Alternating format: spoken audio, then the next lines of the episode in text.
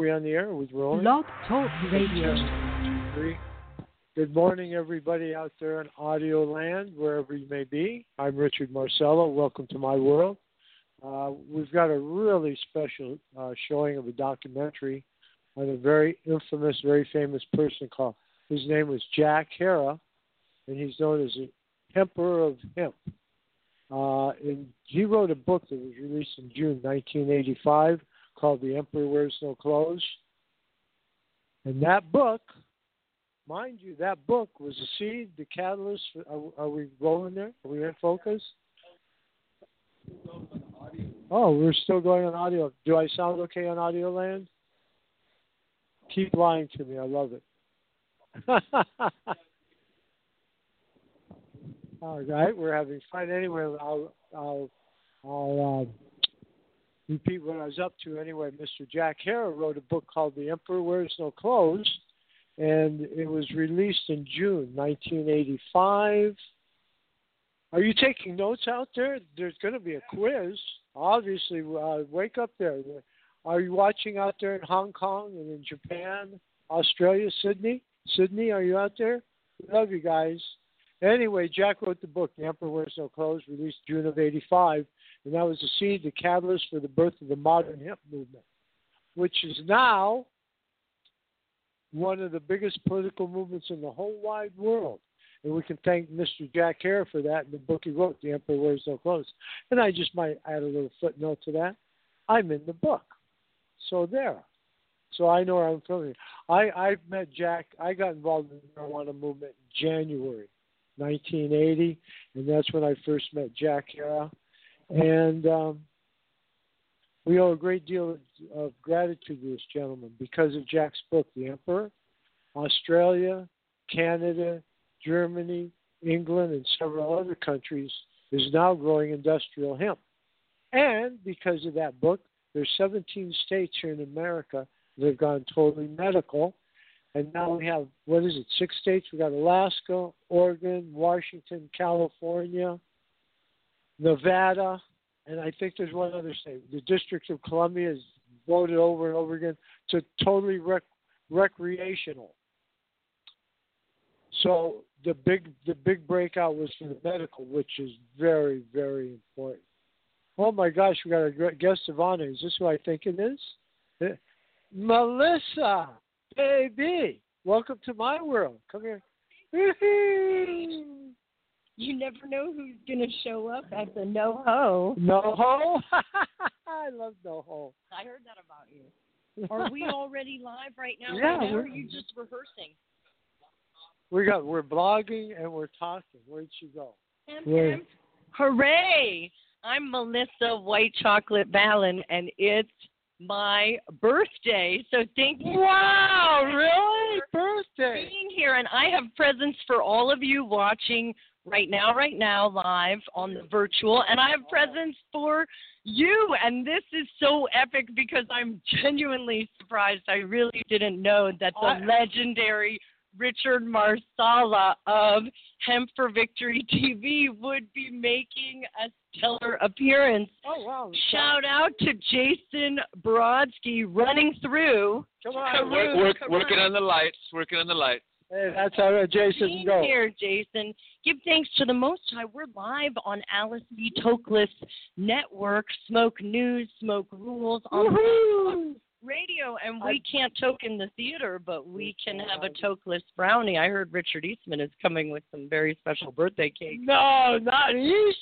Anyway, man. I love some sticks and stems in there, some extra roughage and fiber, because it's been rough out there for an activist, but we know that sticks and stems can't get us high, but they can increase our fiber intake. So yeah, I should use better fiber. So, Yippee! Dana Beal. You're here. I'm so excited. This is look upside down and backwards for Selfie Nation. Yeah. Forwards for us, and we're gonna do some call and response with the live audience. So when we say Yippee, they know it's Yippee. And they so let's try it. You say. What do I say? I'm gonna be your audience because we're here. Okay, the audience. Okay.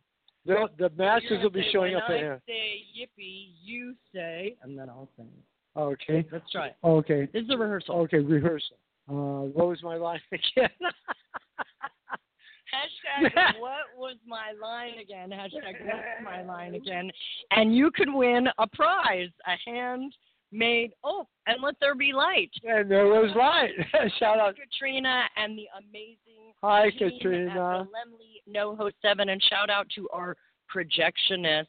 You know, my aunt Ina Ballin, may she rest in power, was in the movie The Projectionist with Chuck McCann. May he rest in power. And we're losing a lot of important stars and activists. We have to also recognize and remember them, and also recognize the new activists that are literally being birthed as we speak. Shout out to the next generation. Hemp, hemp, hooray. Hemp, hemp, hooray. Hemp, hemp, hooray, and yippee. Yip, yip, yippee. Shout out to Dana Beal. Yeah, I used to live with the Yippies out on Bleecker Street with Dana. What? Okay, so would you do us the honor? Usually Richard Marcello is interviewing world-famous people, but I would like, hashtag ask me anything, that's today. Would you tell a story about living with Dana Beal? Oh, I have so many stories. Oh, absolutely. 4 minutes and 20 seconds uncensored. 420 uncensored? Are you ready for that? Oh, yeah, I'm ready. Start the clock. I was clicking. Censored, everybody. Enjoy this, but I cannot take responsibility for what might come out of this man's mouth, but I will protest and profess my love for his right to speak it. You know, I'm writing a book, and I've got an outline. I want to show it to you later and get your impression. That'll be offline because they have to sign a non-disclosure agreement to find out. This is all my material. Until it's downloadable on Amazon. Shout out to my first book, CBD Billionaire, which I'm going to read to you today. It's only 5 pages, and really? I would like to personally read it to you. It's our first rehearsal of the audio book, so I'm so excited for all of you to hear it here first at the special engagement of Jack Herer's Emperor Wears No Clothes. But why don't we tell the people where we're at right now? What's our secret location? Right now, you're going to tell. We're at the Laemmle NoHo 7, Theater 5, like the Committee of 5, and there's already more than 5 of us here. I'm going to go check in some of the VIP.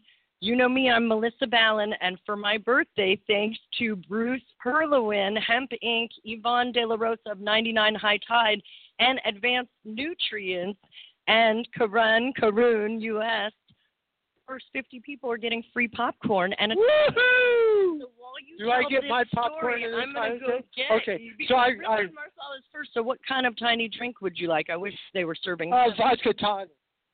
Okay, I'll get you a substitute for that because hashtag cannabis is safer than alcohol. Oh, we know that. Absolutely. So we're going to have a toast to the host with the most. Give thanks to Jason Brodsky bringing it to you live. On the That's it. There's our man, Jason. Right through the shop. I'm Melissa Ballin, and I'm running for California governor. I don't know if you know about that. No, I did. I'm Richard Marcello, and this interests me. I'm hoping that you'll sign the petition, but we'll... Oh, absolutely. I'm a legally registered voter. We're going to find out more after this story about you and Dana Beal, live exclusive prequel to Richard Marcello's book on Blog Talk Radio. Oh, okay. Here's News, Smoke Rules, and I'll be right back. Oh, okay. Melissa, leave us. I got four minutes and 20 seconds. And your free popcorn. I'll be right back. I love free. Uh-huh. Okay, here we go. Dana Beal, the Yippies, Bleecker Street, 1980. In January 1980, I got involved in the marijuana movement. And the moment I got involved, it changed my whole life. So they had an office down on Western Street here in L.A. And so as the initiative was going on, I kept hearing about back in Washington, D.C., July 4th, they have this big smoke-in. And I went, wow, because I was planning on going to Europe after I finished with the initiative, which ended in May of 1980. And unfortunately here in California, we didn't have enough signatures to make the ballot. When I wrote down with the legendary people to turn in the paper with Jack Herer, Putty Doozy, there's such a list of people who've been so dedicated to this whole movement that I was hearing towards the end about this rally they had back in Washington, D.C., a smoke-in. So I got a number, and it was to the Yip House back in New York City on Bleecker Street. And I called to get information, and this guy, Dana Beal, answered the phone. He says, yeah, you want to come and be a speaker at the rally? I says, I'm going to be there. Absolutely, I'd be honored to. So this was about a month before everything was, and about 10 days before I was going to leave, I called back on the Yip House phone number just to confirm everything. And I got Dana Beal again. And when I got back there later, I said, people said, that's amazing because Dana never answered the phone. But he answered it twice in a row, just a million to one shot. So I confirmed that I was going to be there in New York City. And by God, July 1st, 1980, I got on a jet plane in LAX and flew on into New York City. And let me tell you, it was great on the plane. We went to the back, and we were smoking hash and joints. It was a party, baby. You should have been there. I said, I'm worried about New York City, all the crime. He said, don't worry. You'll be great. You'll love it. And absolutely. Oh, it was awesome. So anyway, I fly into JFK there in New York City, and I called down. I had a number for the Yip House down on Bleecker Street, and I called in. I talked to Cisco, and he says, you're coming in?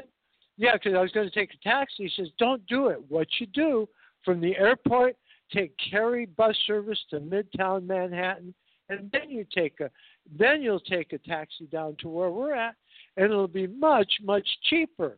And I went, okay, Cisco, you sound like a true man. And sure enough, got a Cary bus in there. It was like $5 as opposed to about 35 or 40 for a taxi. Got out, got to the Midtown bus station there, Cary bus service, went out, got a taxi. And I'm talking to the taxi driver. Wow, I'm in New York City. I'm from California. I've never been. He could have driven me all over Manhattan, charged me $100 for a ride, but the guy was great. I mean, right there, because I could tell, I knew it was south of the bus station somewhere. And I'm just a kid, New York, and looking out the windows, and just, it was amazing. New York City. So he says, what I'll do for you, if I go around the long way, it'll be more of a ride, so I'll let you off at the end because it's a one-way street, and this is the cheapest way. Then you can just walk up to number 9 Bleecker Street. And I was thinking, wow, this guy's really all right. Here, he could have taken me on. I admit I would have been a sitting duck to drive all over New York City. And I get out, and I walk down, and there it is, number 9, big wooden door. I knock at the door, knock. And Cisco, that's the first person I met. And we hit it off instantly. And I was at the Yip House with the Yippies, the famous Chicago 7, the Chicago 7, Chicago 68. This was their headquarters, and Dana Beal was part of it. So I went in. I was meeting people. And that evening, because I had spent – in the 1980 campaign, we spent the last 2 weeks on the federal building in Westwood.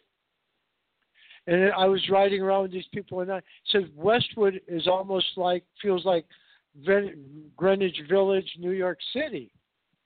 And since I hadn't been there in 40 years, I didn't know, but I'd been to New York City before. So that evening we went driving around, and I'm going, wow, this is amazing. It does look like Westwood a little bit. And this ambiance. So I met Dana Beal, did some stuff. I was there. I went up to High Times Magazine, gave him some information about Jack Herer and the marijuana movement from California, talked to people. And then July 3rd, Dana Beal, Isla, and myself, we got in a Rural Dodge Dart and headed off to Washington, D.C., and the 13th annual July 4th smoke-in, Lafayette Park, right across the street from the White House, baby. Woohoo! Here we come. How we doing? How's the time? 4:20. Is my time up?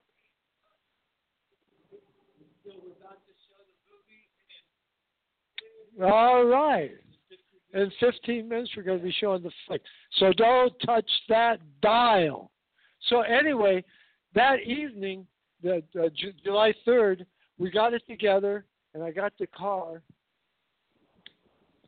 and I had Dana Beal. We had to stop at the Yip House on Bleecker Street. Big no parking signs everywhere. And we pull right up front and park. And they go in and do their thing. We're about 10 minutes. And Dana comes out and Isla. And it's just a cop pulls up behind us. And I'm from California. I don't know the culture of New York City. Man, I'm in a whole different world. I'm a stranger in a strange land. But I mean, but who else better to be with the infamous Yippies and Dana Beal in the car? Oh, my God, that'll get us 20 years. And he says, don't worry, everything's okay. Because I know in L.A. they'd have stopped us. And they didn't. And I just felt that something was awry or something, but just be cool. It was cool. I found out years later that we had like 2 pounds or 4 pounds of hash with us, and Dana had about $7,000 in cash. This is 1980, buddy. So we went around, we kind of got lost, and we're in this really bad part of town. And I was going, man, this place is so bad. Well, they'll just shoot you.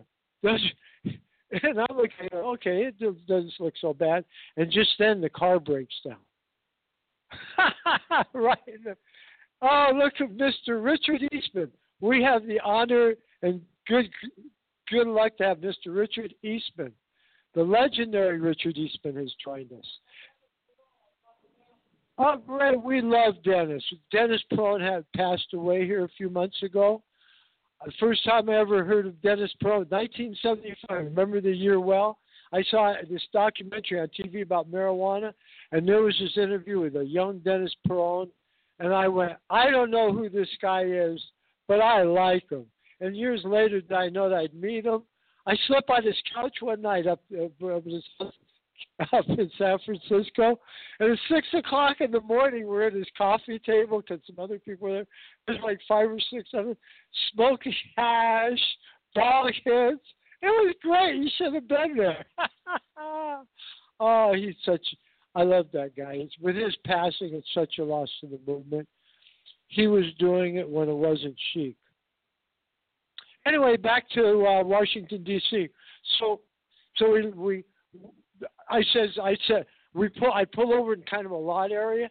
I says, Isla, just keep your eyes open. If it looks like danger's coming, we can still drive away from what's happened. The muffler fell off of the car.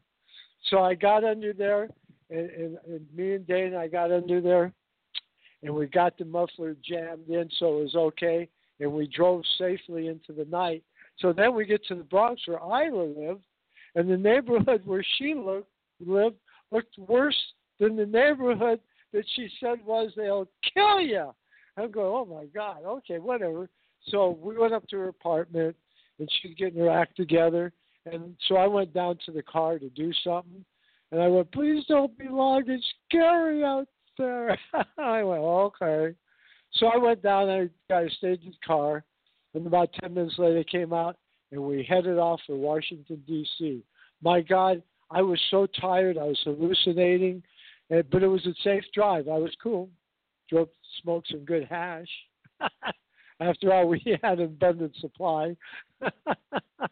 And I'll never forget, about halfway down, it was starting to get light. We pulled into this gas station. I'll never forget till this day I die. There's these two young men dressed in bow ties and perfect pants. It was amazing. I thought, wow, this is surreal. And I was just from being so tired and everything. So they said, well, what you do is you give us the amount of money that you estimate is going to fill up in your tank. So I figured, okay, maybe $20. So we gave them $20, and it took like $6. So I'm going, okay, we're waiting for our check. Oh, here it comes. Is that my popcorn and mild drink? Hep, hep, hooray. Melissa is returning. And anyway, they said, sorry, we dropped the money. We don't have any change. That's why we asked you to estimate it. And I got pissed off. Damn, I was angry. But Dana says, don't worry about, Ooh, is this for me? Free popcorn and a drink. Dana speaks, and when Dana Beal says, "Don't worry," we don't believe him at all. But that's right. We do get some popcorn and a drink for the comments. Hashtag I'm just here for the comments, and let's give it up for our youngest CBD billionaire. Although not for long, because we have a new youngest coming up, but she could still be the oldest in the end. So let's give it up for Evie of Hemp Can Save the Planet, our newest CBD billionaire, who's got free popcorn and a drink for Richard Eastman. Let's get Richard Eastman up here. He's union. He doesn't show up till 11, but this is a mirage. Grab the mic a minute. Hello, Los Angeles. Hello, Fox News. Hello, CNN. Hello, America. This is the future standing behind me. What's your name, young girl? I heard you want to be in the film business. Is that true? Yes. I used to dress movie stars like Charlton Heston, Mickey Rooney, Denzel Washington, and, well, I can say Michael Jackson, Elizabeth Taylor, but that would be a lie. But, you know, when Dennis Peron died a few months ago, and I'm glad to be here at Melissa Valen's 6th or 7th screening every month for this wonderful film about our friend Jack Herer. You know, it was a long time ago, Richard Marcello, when we were the hippies marching across America. Am I right? Absolutely. And we're coming up on the 48th annual Smoking at the White House. And, you know, why do I do this all those years? It ain't for the popcorn and the drink. It's for the young little girl next to me and the young little boys and everybody that needs help for medical marijuana. Because, see, all use is medical.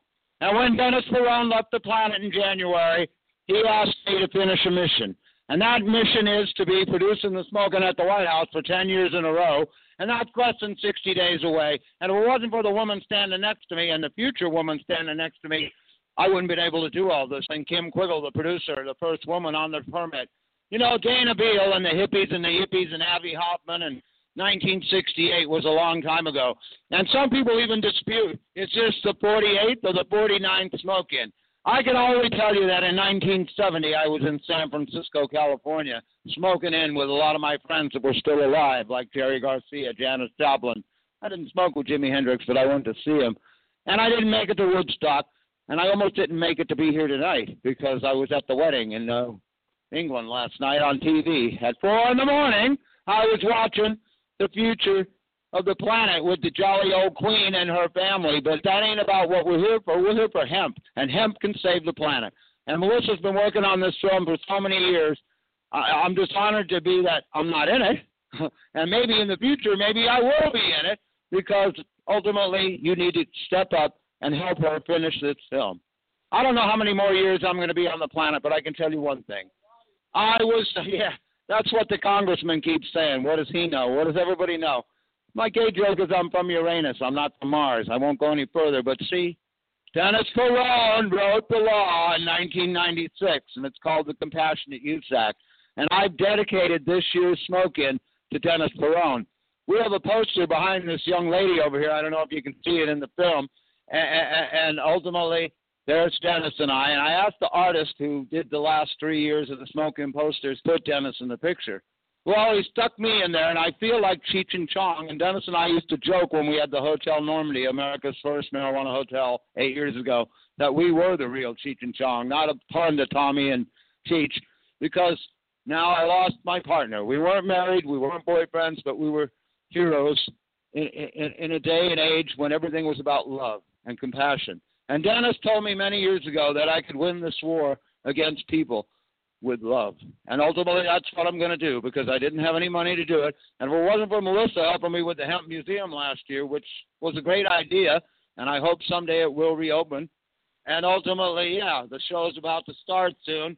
And we're here to celebrate freedom of what you want to put in your body.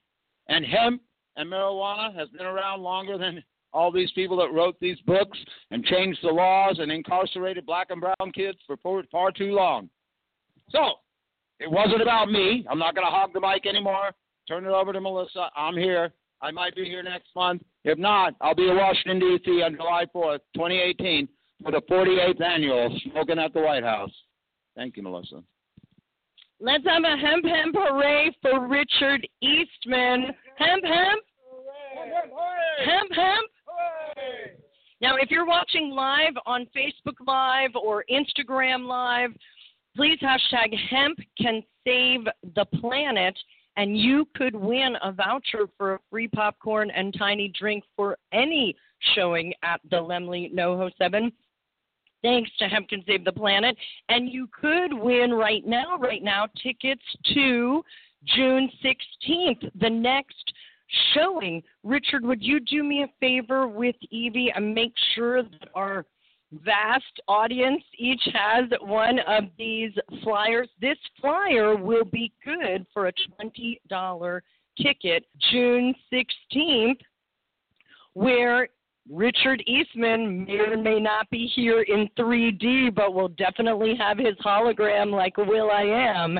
And that's an exclusive, because you know how expensive it is to license Richard Eastman's hologram from the Hollywood Hemp Museum, the virtual Hollywood Hemp Museum, but not the first hemp museum in the world, the first in Hollywood. Shout out to the very first all around the world, including myself, who don't always get credit for being the very first. And shout out to the second, the third, because it is really absurd that cannabis hemp is still prohibited in certain places. So we want to let people know that prohibition is a lemon. And Evie, our CBD billionaire, is about to start her own YouTube channel.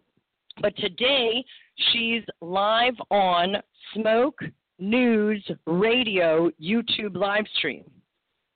Yes, that is correct. We got a confirmation from Jason Brodsky, not Jason Brodsky of the FDA. Shout out to that, Jason Brodsky. Holler at me if you have any questions about how cannabis hemp is actually relevant to the FDA. But shout out to the Jason Brodsky who's here right now. Who already knows what cannabis hemp is good for. Could we see that lemon over there? So give it up for Evie. This is, we had no rehearsal. We are fully impromptu right now doing the do live on YouTube. And I have to say, I'm a filmmaker, formerly known as White Chocolate. Master P gave me the name White Chocolate when I ghost wrote I Got the Hookup over 20 years ago. Holla if you hear me. Shout out to I Got the Hookup. Do and redo. I did put Paris Hilton in her very first film, Beyonce in her first film with Destiny's Child. So I'm super honored to be working with you on your is this really your very first YouTube live? Yes. Is there anything that you want to tell the people about what you know? You're pretty smart for your age, and looks are and everything, but you're pretty smart. So give it up for yourself. Is there anything that you know about lemons or cannabis or hemp? They're all plants. Is there anything else you know that they have in common? They're all plants, and they're all nature, from nature. And give it up for nature. High five for that. So shout out and a yippee to Dana Beal, who wants you to know about all forms of plant medicine. And I don't want to litter, so I'm going to put this back in my bug-out bag. But we're not going to bug out just yet, but we want you to know to stick around after – don't litter. Stick around, Master P, don't litter. Stick around for after the first screening. The movie is Jack Herer's Emperor Wears No Clothes. It's a short documentary about all the uses of cannabis hemp for a fiber, for a fuel, for paper, plastic. Anything that you can make out of paper, plastic, or fiber, you can make out of cannabis hemp. It's not just a medicine, but it is a medicine. Shout out to Dennis Peron, Richard Eastman, and friends. Shout this out lemon. To birthday girl, and we brought her a special gift all the way from India. Oh, what a surprise! And it's carved by the Maharishi Mahesh Yoga, and it's a limited edition of 5 prints of the original first poster of the 48th annual Smoking at the White House. Let's all sing happy birthday to Melissa. Happy birthday to you. Happy birthday to you. Happy birthday, dear Melissa. Happy birthday.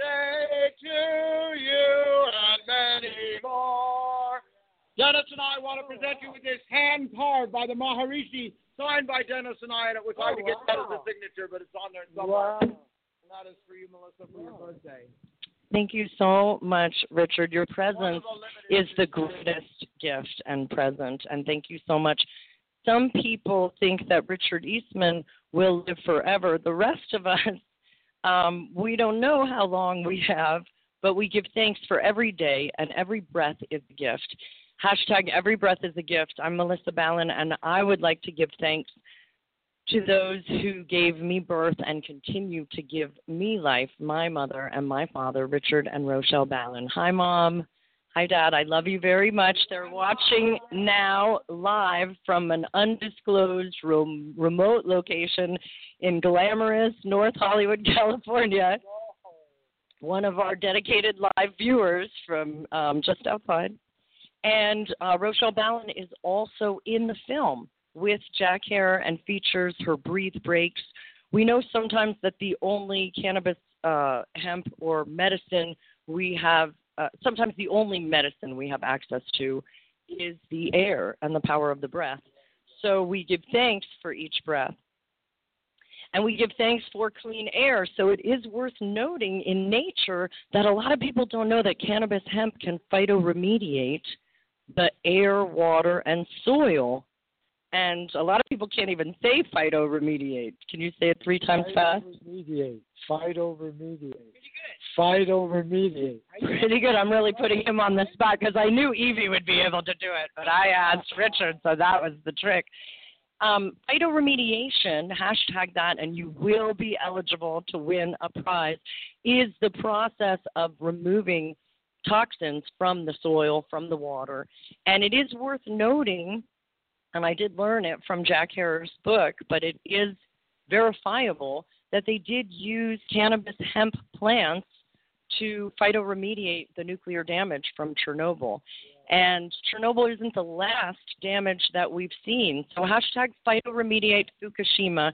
I had the honor and continuing pleasure of producing the Kyoto Hemp Forum from here. So remember, you don't have to increase your carbon footprint or go somewhere far in order to do your part. I was able to produce that right here from North Hollywood. And the Prime Minister's wife, Ake Abe, spoke that she wished she could grow hemp, but it is still prohibited. So if the heads of our governments, if the influencers themselves are wanting to make a change, who is the change up to? Perhaps it is up to us. So I appreciate we the people. I give thanks. Evie, will you hold this beautiful archive for me and maybe show the camera? Jason, will you show her how close to be in frame to show them this beautiful gift? Again, your presence is the greatest presence.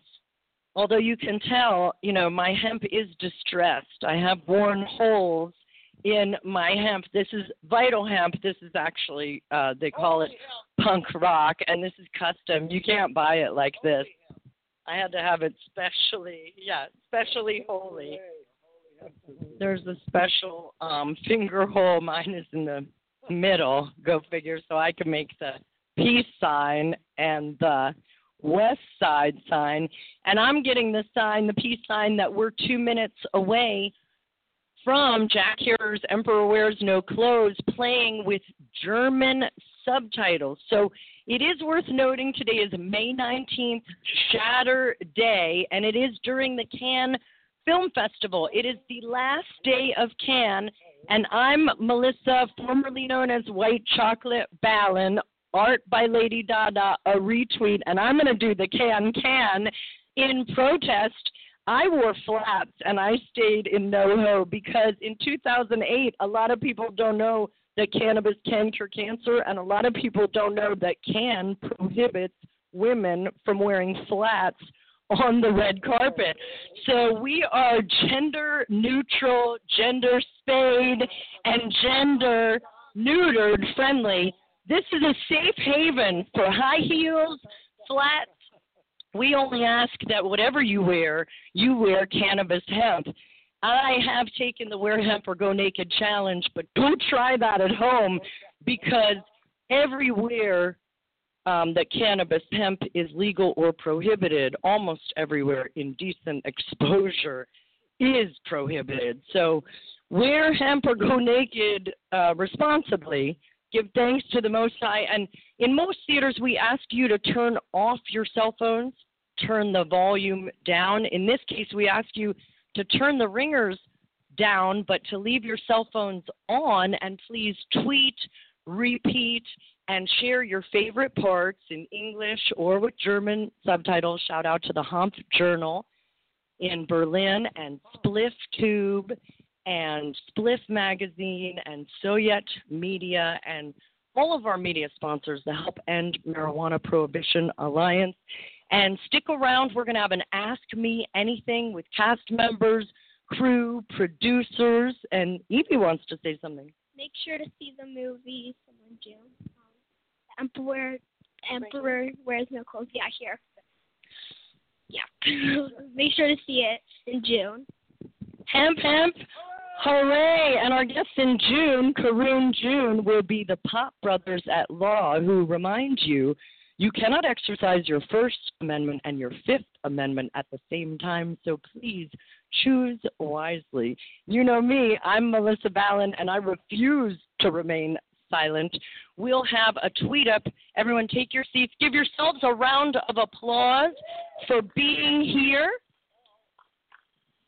And share your favorite parts at Jack Herer Hemp on Twitter, at Melissa Valen on Instagram, Facebook Live, and YouTube on Smoke News Radio. Give us a follow. Give us a like. Hashtag Hemp Can Save the Planet. And you could win a vape exhale. We announce the winners July 21st.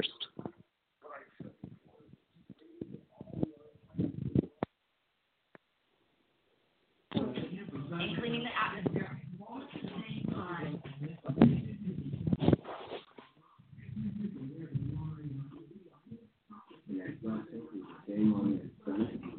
For 5,000 years.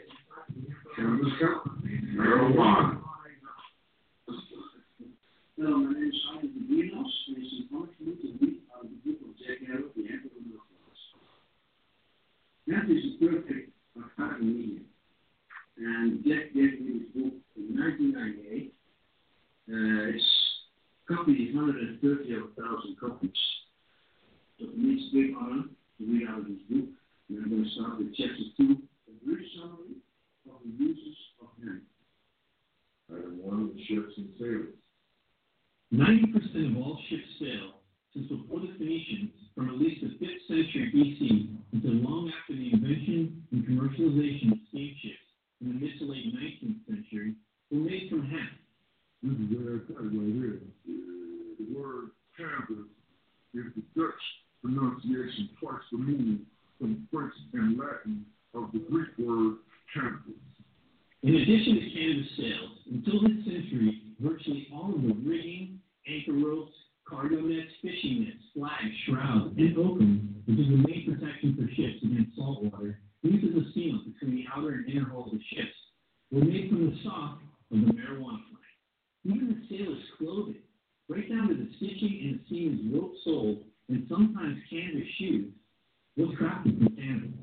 Initially, the ship's tarps, nuts, logs, and vinyl were made from paper containing hemp fiber from the town of Columbus, 15th century, until the early 1900s in the Western European and American world, and by the Chinese in the 1st century AD. Hemp paper lasted 50 to 100 times longer than most preparations of papyrus, and is 100 times easier and cheaper. George Washington and Thomas Jefferson grew cannabis on their plantation. Jefferson, while en voyage to France, went to great expense and even considerable risk himself and his secret agents to procure particularly good hemp seeds smuggled illegally into Turkey from China. The Chinese mandarins so valued their hemp seeds that they made its exportation capital cent. With hemp, they reduced life. One more example of the importance of hemp. 5 years after cannabis hemp was outlawed in 1937, it was promptly reintroduced for the World War II effort in 1942. So when the young pilot, George Bush Sr., bailed out of his burning airplane after a battle Pacific, little dinky chump.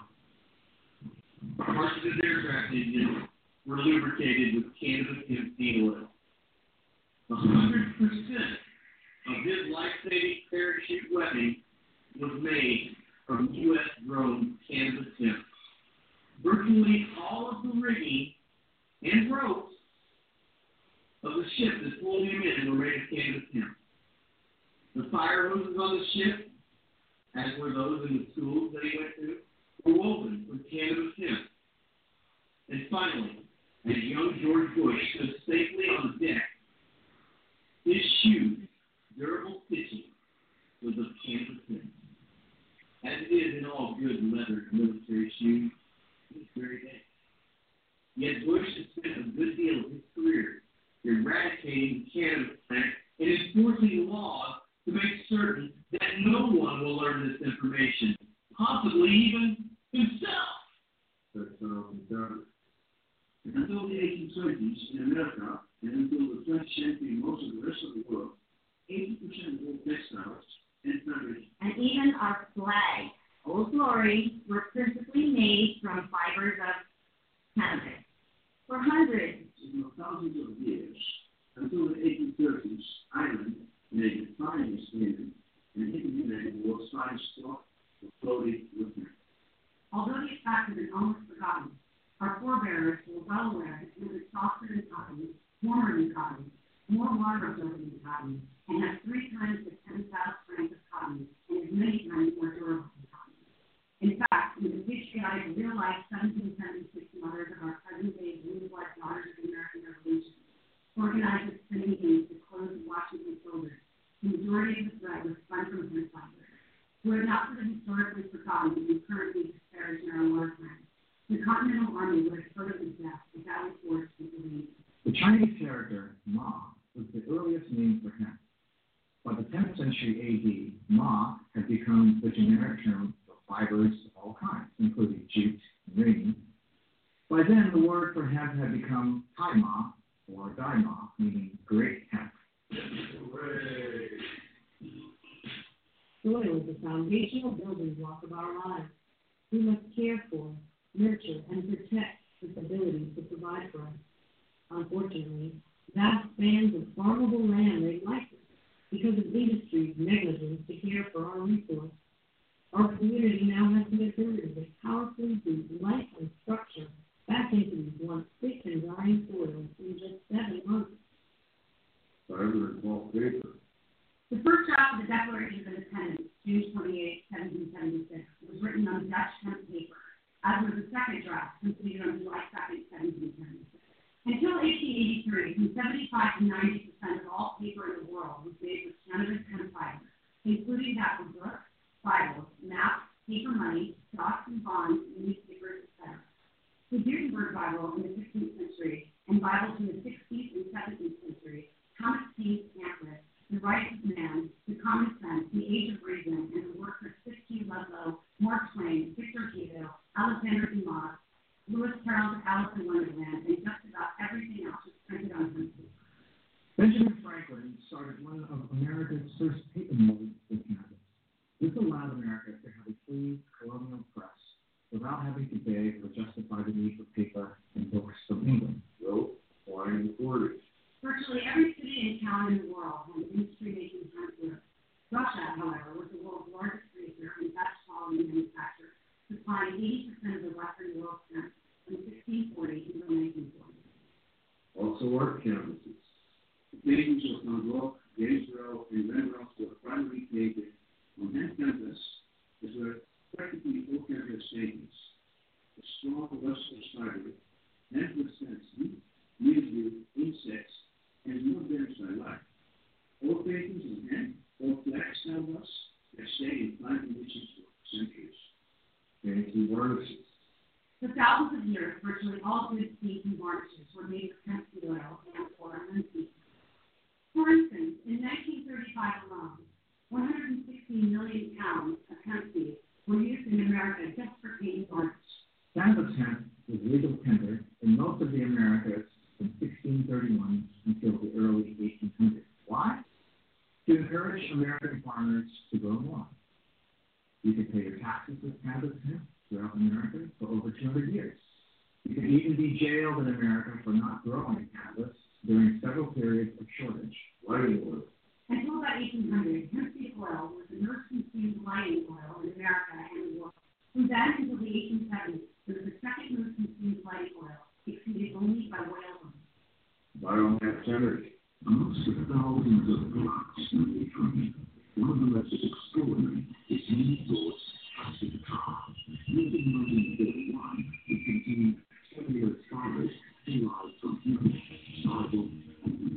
90% of all fossil fuel used in the world today, like coal, oil, natural gas, and others, should no longer have been replaced with biomass such as corn stalks, cannabis, waste paper, and other products. Biomass can be converted into methane, methanol, or gasoline, a fraction of the current cost of oil, coal, nuclear energy, especially when environmental costs are calculated. And it's mandated to use with acid rain, sulfur-based smoke, and reserve the greenhouse effect on our planet right now. It's also used for notice. For at least 3,000 years prior to 1842, widely varying marijuana extracts, plugs, leaves, roots, etc., were the most commonly used and widely accepted medicines in the world for the majority of mankind's illnesses. Pre-Victorian used cannabis resin for her menstrual cramps and PMS. Her reign, 1837 to 1901, paralleled the enormous growth of the use of infused cannabis medicine. In the 20th century, cannabis research has demonstrated therapeutic value and complete safety in treating many health problems, including asthma, glaucoma, nausea, tumors, epilepsy, infections, stress, migraine, anorexia, depression, rheumatism, arthritis, Alzheimer's disease, and herpes. Well, Jack, it'd be a good day to ask the doctor about reefer. And Jack said, ask your doctor about reefer today? You are what? If you or someone you know suffers from a debilitating medical condition such as pain, anorexia, cancer, anxiety, chronic pain, diabetes, high blood pressure, insomnia, or other chronic medical conditions, please ask your doctor about research today. 849 for the decriminalization of marijuana. So you guys, Tony, Jack, and I, and asked your doctor about reefer for today. Not only can it enroll us save the world, and do a whole lot to make your health a whole lot better. Yo, ask your doctor about reefer for today. Approximately by the state system of decriminalization of marijuana. Act like you know it. The therapeutic uses of cannabis. There are more than 60 therapeutic compounds in cannabis that are healing agents in medical and herbal treatments. The primary one is THC. On November 5th, 1996, 66% of California citizens voted for the California Compassionate Act, the Medical Marijuana Initiative, ending all legal states' efforts to keep marijuana from being used as a medicine by California citizens. For the overwhelming majority of people, cannabis has demonstrated literally hundreds of therapeutic uses. Among them, asthma. More than 15 million Americans are affected by asthma. Smoking cannabis, the raw drug as the AMA called it, would be beneficial for 80% of them. Today, in 16 million American asthma sufferers, only Californians, with the doctor's recommendation, can legally grow and use cannabis medicine, even though it is generally the most effective treatment for asthma. Cannabis is beneficial for 60% of all epileptics. It is the best treatment for many types of epilepsy and victims post-seizure mental trauma. Cannabis extract is more effective than Dilantin, a common anti-epileptic with severe side effects. Hooray. With 400,000 packets of greenhouse seeds sold this year, an estimated 3 million plants were grown, therefore playing a significant role in helping to reduce the levels of greenhouse gases in our atmosphere. Greenhouse customers offset carbon emissions by planting 700 seeds. Greenhouse seeds is a leader in the cannabis industry and is committed to creating awareness about the importance of cannabis for our environment. Food oils and protein. Hempseed was regularly used in forage, soups, and gruel by virtually all the people of the world up until this century. Most are required to eat hefty dishes 3 times a day and use their clothes dryer and to print their Bible on a secret basis virus. Hemp seed can be pressed for its highly nutritious vegetable oil, which contains the highest amount of essential fatty acids in the plant kingdom. These essential oils are responsible for our immune responses and clear the arteries of cholesterol plaque. The byproduct of pressing the oil from the seed is the highest quality protein seed cake. It can be sprouted, malted, or ground and baked into cakes, breads, and casseroles. Marijuana seed protein is one of mankind's finest, most complete, and available to the body vegetable protein. Hemp seed was until the 1937 Prohibition Law the world's #1 bird seed for both wild and domestic birds. It was their favorite. Hemp seed food on the planet. 4 million pounds of hemp seed for sunbird was sold until retail in the U.S. in 1937. Building material is melting because 1 acre of hemp produces as much cellulose fiber as pulp as 4.1-acre trees. Hemp is the perfect material to replace trees for press board, particle board, and for concrete construction walls.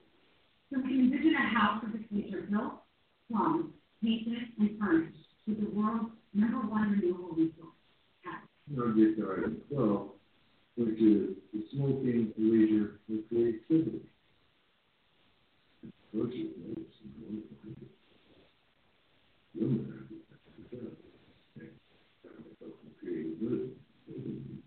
Oh. The American Declaration of Independence recognizes the unalienable rights of life, liberty, and the pursuit of happiness. Any artist and writers in Canada for creative stimulation from the writers of the world's religious masterpieces to our most irreverent presidents. These include Bruce Perlowin and his hookah smoking caterpillar in Alice in Wonderland. Plus Richard Eastman and Alexander Dumas. Great jazz artists of Louis Armstrong, Cal Calloway, Duke Ellington. The pattern continues right up to modern day. But of course, smoking marijuana only enhances creativity for some, and not for others. But throughout history, various prohibitions and temperance groups, if you will, have attempted and occasionally succeeded in banning the preferred relaxing substances of others. Like alcohol, tobacco, or tea.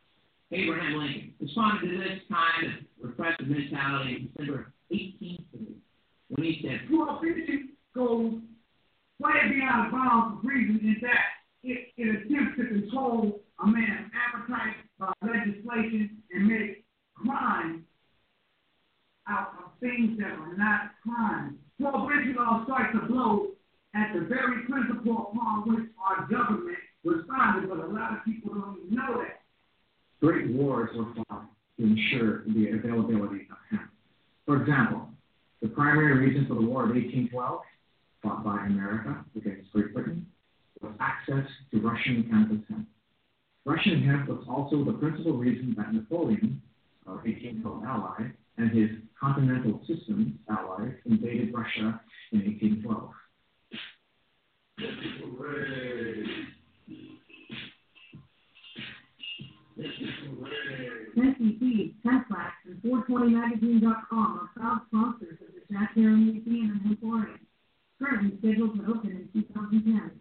Using the global reach of the internet and grassroots activism, we hope you'll join us in our bold efforts to preserve hemp history, raise cannabis awareness, and end the prohibition of the natural resources to save our planet. It's the economic stability, profit, and free trade. We all know that there are very lots of profit and free trade in the marijuana industry. Sadly, it's being controlled by another controlled government that is using it to put us in jail. They're using it to create the trust in the world we're living. Time thing is done. We can see this unconstitutional prohibition end in our lifetime. We contend that America's marijuana and hemp laws are like the emperor's clothes, like tyrants and prohibitionists of the past. This emperor relies on brute force, intimidation, fear, and a virtual police state to maintain his authoritarian, despotic reign, while draining the federal treasury, dismantling all vestiges of the Bill of Rights, while imprisoning innocent souls, like our friend Eddie Left. We cannot simply call the emperor, the U.S. government, on his and its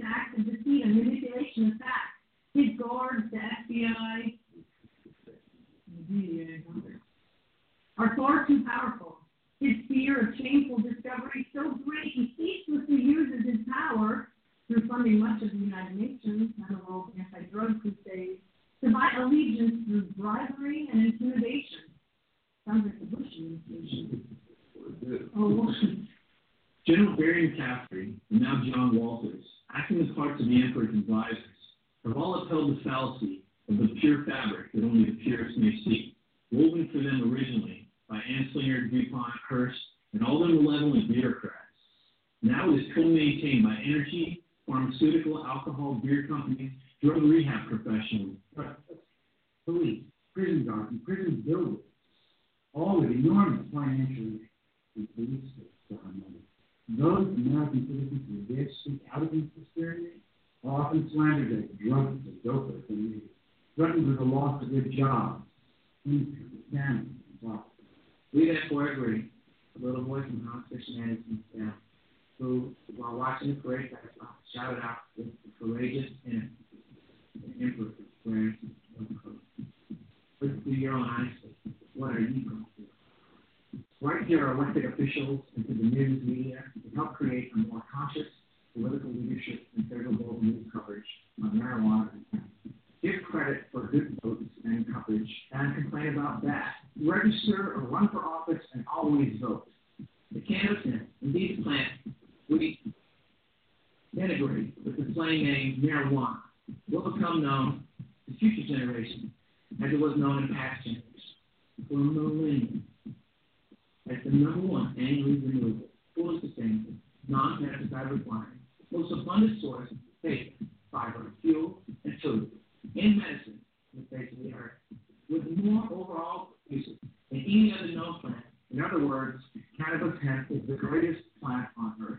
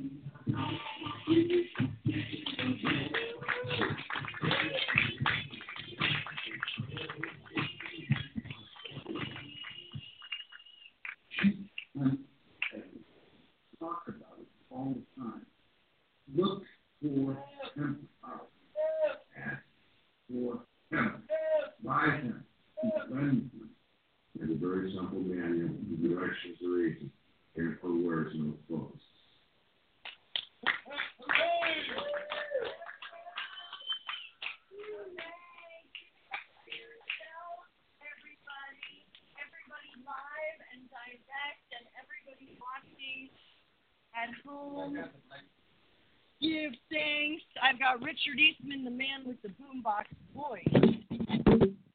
Doesn't need a microphone, but here I am with the microphone. Give it up for Evie, our CBD billionaire, and all of our guests here. I need a little bit of help with a few things. So if you're on Instagram, if you're on Twitter, if you're on Facebook, would you please hashtag Hemp Can Save the Planet? And then tell me the first hashtag you see. Empress of Hemp, would you check on Instagram The first person live in the audience, I'm still hashtagging, so it's not going to be me for a change, although I like to be first.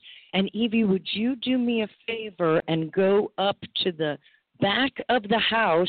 Is a famous world peace activist named David Williams, and he has 2 cents for me. Would you go get his 2 cents? Usually I'm giving out 2 cents. It's actually my 2 cents that he's giving, and it came out of my bug out bag, courtesy of my grandma. May she rest in power. She passed away at the young age of 96 this year. 96 is a long run, but she could have lived to be 100 if she wasn't murdered by the pharmaceutical system with opiates. Here in California, we actually got her off of all opiates just using the power of her breath. Shout out to my mom and Palin Yoga. Some of us need a little bit of help with the power of the breath, such as myself, and I like to vape. Shout out to Vape Exhale, one of the cleanest methods of vaporizing.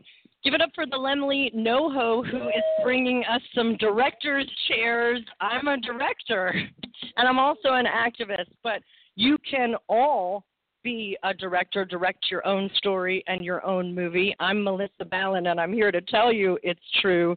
Back when you had to actually shoot on film. All right, so thank you. We might have another one coming in.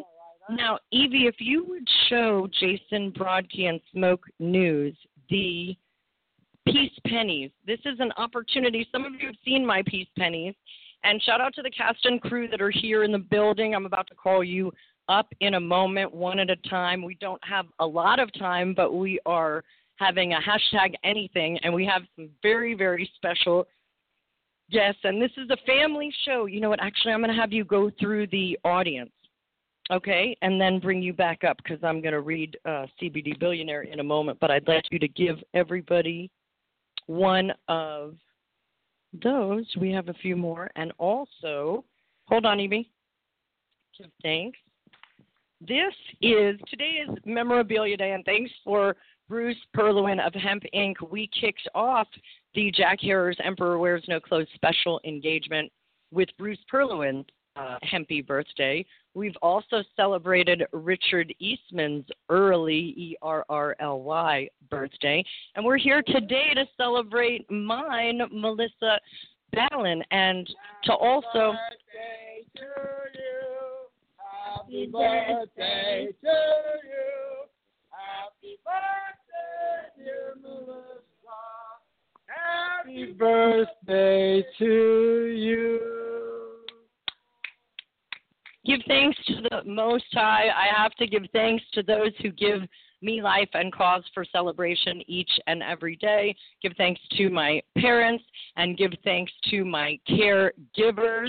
Some of them are in the building right now. Shout out to Buds and Roses here in NoHo adjacent, who have definitely shown me much care. And shout out to all the way in Malibu, because I'm so sovereign, I don't restrict myself to any one county or city. And you know I grew up here in Southern California. So shout out to Sovereign Malibu and my caregiver 99 High Tide, and I'd actually like to bring up our star and caregiver Yvonne De La Rosa, who just swooped in. And Evie, if you don't mind trading the director seat, so we have our future cast member, but you could get used to that chair, huh? You looked really good sitting in there. And trade out for one of our existing stars. Give it up for Yvonne De La Rosa, who participated in the very original that you just saw, Jack Herer's Emperor Wears No Clothes, and in the feature-length version, which is coming out soon, sooner than later. Give thanks. So I'm going to welcome Yvonne, but Evie, will you pass out one of these? This is memorabilia from my directorial debut. And one of the special prizes that you can win on eBay, thanks to the unmarked book. And you'll see it's really vintage. It's from 2006, my directorial debut, where we were the first in the world to sell the rights to a movie on eBay during Cannes. And here we are 12 years later making history. Both of us, you did get the memo, we're protesting the Only Heels in Cannes, because a lot of people don't know that women have been kicked off the red carpet at Cannes for wearing heels. So we did the can and shout out to our mermaid in her flats. And I'm wearing my flats to walk and march. Shout out to Dana Beal and the Hemp March on D.C., 4th of July. I'm going to march around L.A. City Hall. We're going to hear from David Williams in a minute about the peace march around City Hall. And you're very active in Malibu City Hall, so maybe you'll take a march in your flats there. But I want to give you a huge hug. We're live on Blog Talk and YouTube, but I love you so much.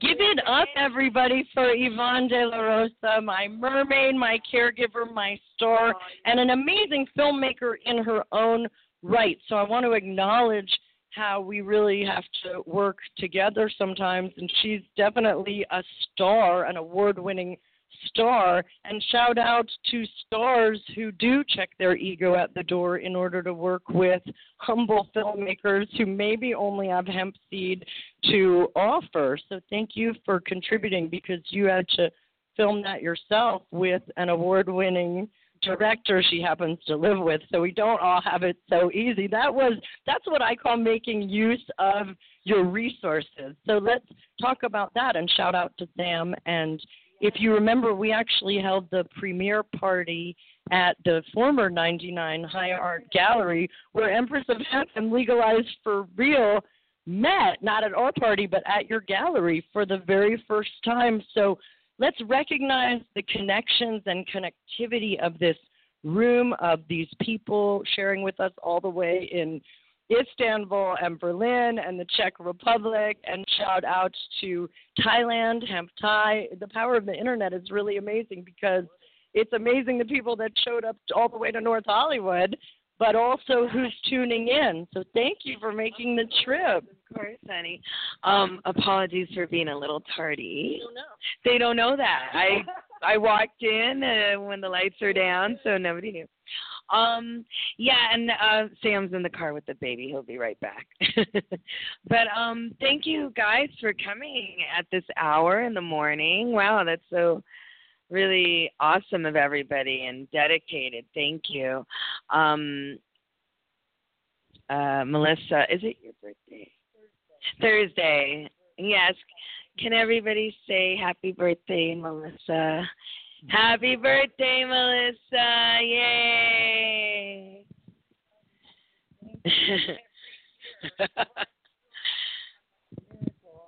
Oh, of course, honey. You know, you were mentioning being an activist and watching this film again, and all the work and love that you put into it. It's just so beautiful. It's, you know, you've done so much for so long to help cannabis, you know, find its rightful place in the world, which is legal, which is accessible, which is honored rather than persecuted. And I was very fortunate enough to meet you at a time when Jack Herer was still alive, and we all had a, you know, I don't know, even you may or may not know the story, but I got into the cannabis business. I'm an actress by trade, but I was a teenager at the Federal Building, and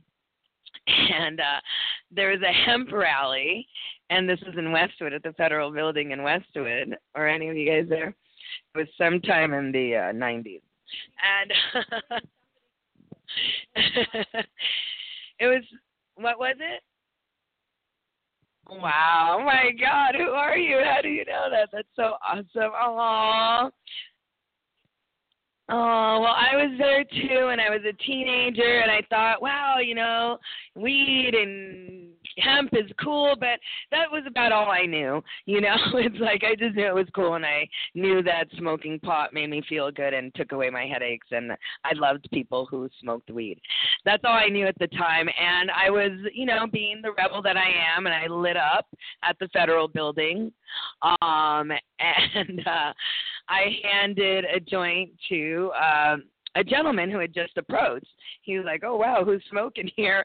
And handed him the joint that we were smoking. And he's like, oh, wow, thank you. And he's like, here, this is a gift for you. And it was the book, The Emperor Wears No Clothes. And that was Jack who handed me his book. And I just thought, wow, what a fateful meeting. From that moment on, after reading that book, I could not turn away from what I now knew. I was now aware of all the benefits of hemp on the planet. I was now aware of all the medicinal uses of cannabis.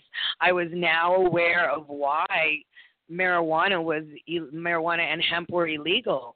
And even as a teenager, I was shocked, I was upset, and I was also like, wait, people need to know this. So I would say that's the first day I became an activist. And from that point on, I always did whatever I could, always being very vocal, even at the advice of many people, like, oh, Yvonne, maybe you don't want to say that, you know. Yeah, right. I told a friend the other day, I think he's in the back there, where some people said, oh, well, you might not, you know, you're an actress. Maybe you won't get to work on any Disney shows. And I'm like, well, then I won't be working on any Disney shows, you know? Aw, thank you, because this is far more important. And then years later, in 2006, my mom was diagnosed with breast cancer. And I remember just doing research and just not believing it, like, what? Mom, you know, you're so healthy. How could this happen? And in my research, I suddenly started seeing things pop up about marijuana and cannabis. And I was like, wait a minute. And I remembered The Emperor Wears No Clothes, the book. And I was like, yeah. And I started doing more and more research, and I was like, Mom, you need to try, you know, marijuana for the breast cancer. And my mom had never even had a drink in her life, so convincing her to use cannabis was kind of challenging. But she did it, and, you know, that's when we went to dispensaries all around town, and I couldn't find one that I wanted to take my mom to. They just weren't something that I felt comfortable at. It wasn't where it is today. So that's why me and my husband decided to open what is considered the world's first upscale dispensary and the world's first hybrid dispensary. It was a visionary art gallery as well.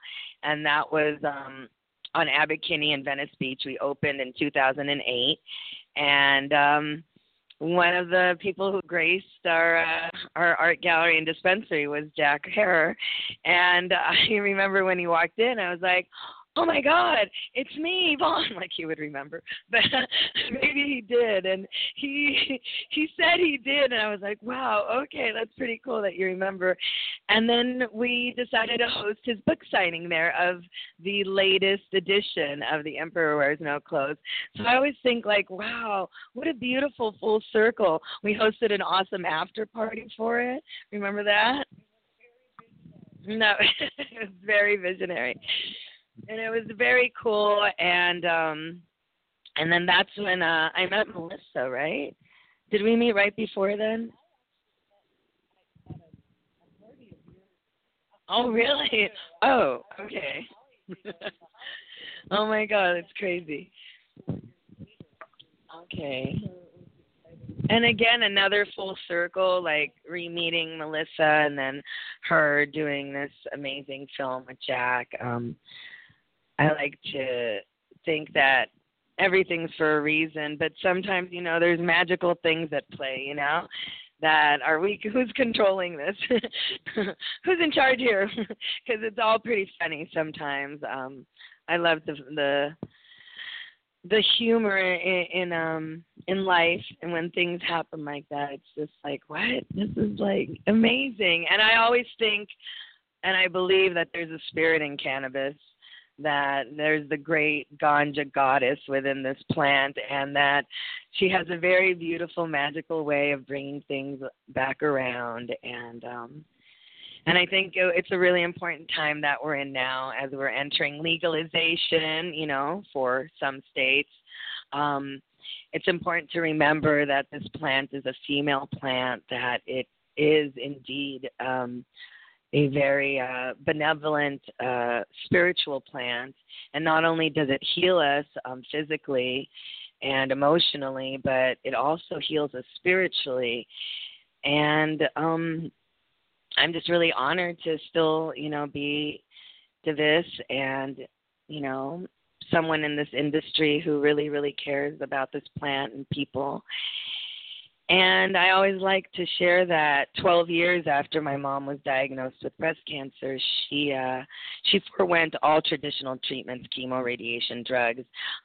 She only did cannabis, and 12 years later, she's cancer-free, and she's a world traveler.